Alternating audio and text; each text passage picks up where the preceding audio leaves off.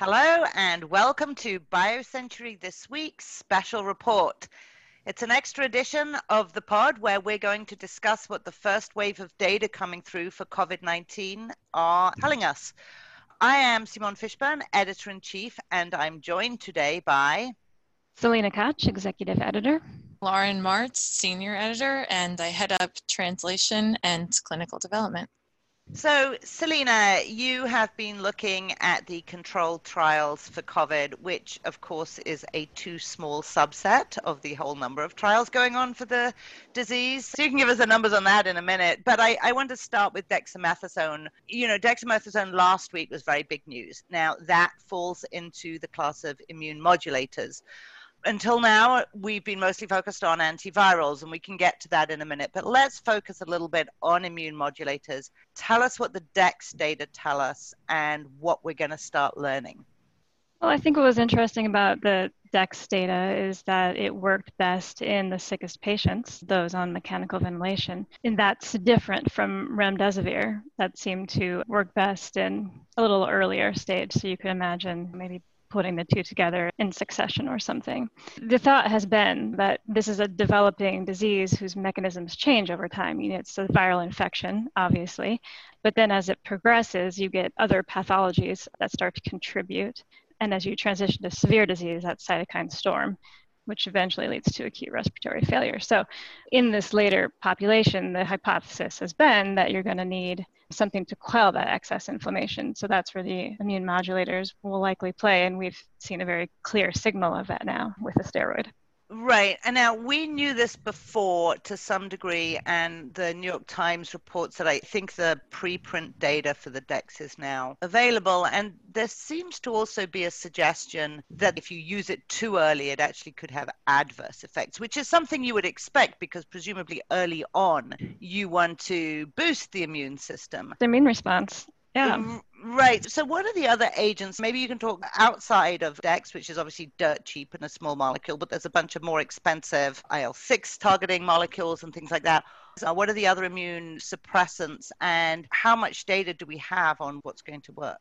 Yeah, well, when we looked at the ongoing clinical trials for COVID and we broke down all of the molecules in them by their mechanism at, at a high level, we found that the whole basket of immune suppressants, immune modulators, immune stimulants was the biggest one by far. So there's a lot of groups going after the host immune system to fight this disease. But immune suppressants are the biggest group within that. And IL 6, in particular, Actemra, uh, tocilizumab, has got the most attention, the most trials underway.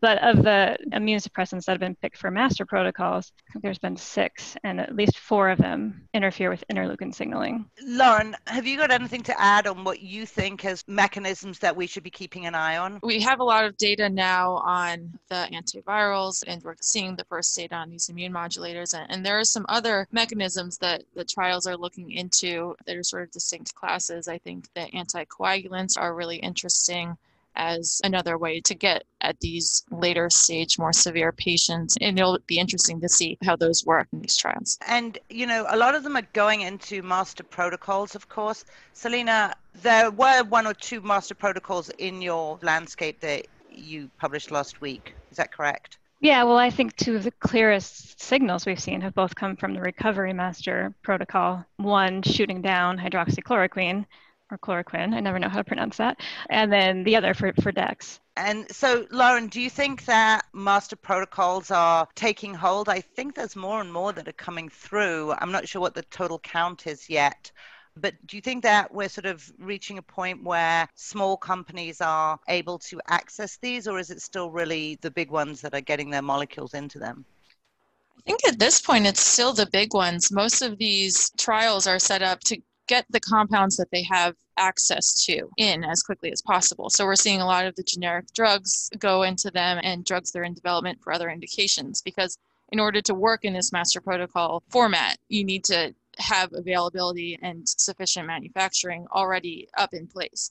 So I think these are catching on, and as we've seen with recovery, they're they're starting to produce some pretty pretty important data. And the recovery trial is specifically for the patients who are in the severe stages of the disease. So it'll be interesting to see some of the trials that are in earlier, less severe hospitalized patients, and even the trials looking at ambulatory patients before they go to the hospital.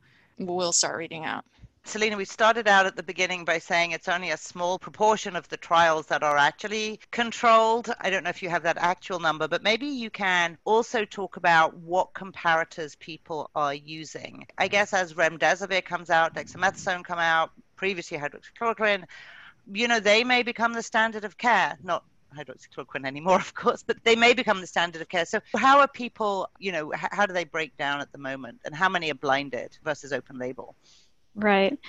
Well, I started the project by just going to the medical preprint server and PubMed and just doing a search for COVID 19 and clinical trial. And you get, I don't know, close to 5,000 results. And the first thing that struck me was just almost all of them are reviews. So people, people are, a lot of people have opinions on a very few small number of trials. And then after that, you get the single arms and the retrospective studies. And those can have controls, but they're, you know, matched up after the fact as best as they can. And then once you weed through all of that and the case studies and the case series, you get something like 27 controlled trials. It was quite pathetic. And in most of them, it seems that the control was often just standard of care. And that can be, it makes some sense, but it's not like it's tested against a single thing. Standard of care varies a lot. So it can be tested against a whole basket of other antivirals within the control group. So, what's the breakdown, Selena? Right. If you look at the types of comparators in these, what I selected were just trials that have some kind of a comparator, whatever it is.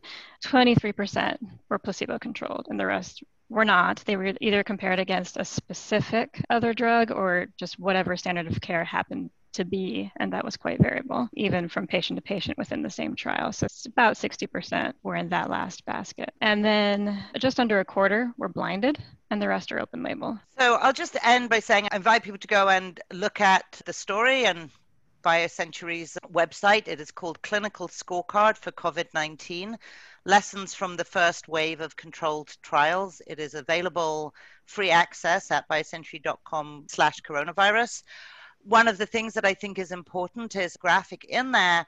What we can expect to see is for any particular compound, there will be some where they meet the primary endpoint and some where they miss the primary endpoint and Selena's story sort of starts to tally that and show the number of patients that go into each of those. So that is a way to continue thinking about this. It depends on how many patients are in the trial, how robust the trial is and you know there'll be a, a sort of wave of data coming through that. Selena, anything to end with? Well, you know, the other thing we did is we just plotted all of the studies we could find by the stage of disease that they treated and whether the outcome was positive or negative. So on these, you know, multiple axes. And then when you kind of array them like that, you see this, you know, even though most of these studies are small, they're underpowered, they're not the best control if you look at them sort of collectively, you can see a little bit of a pattern emerge.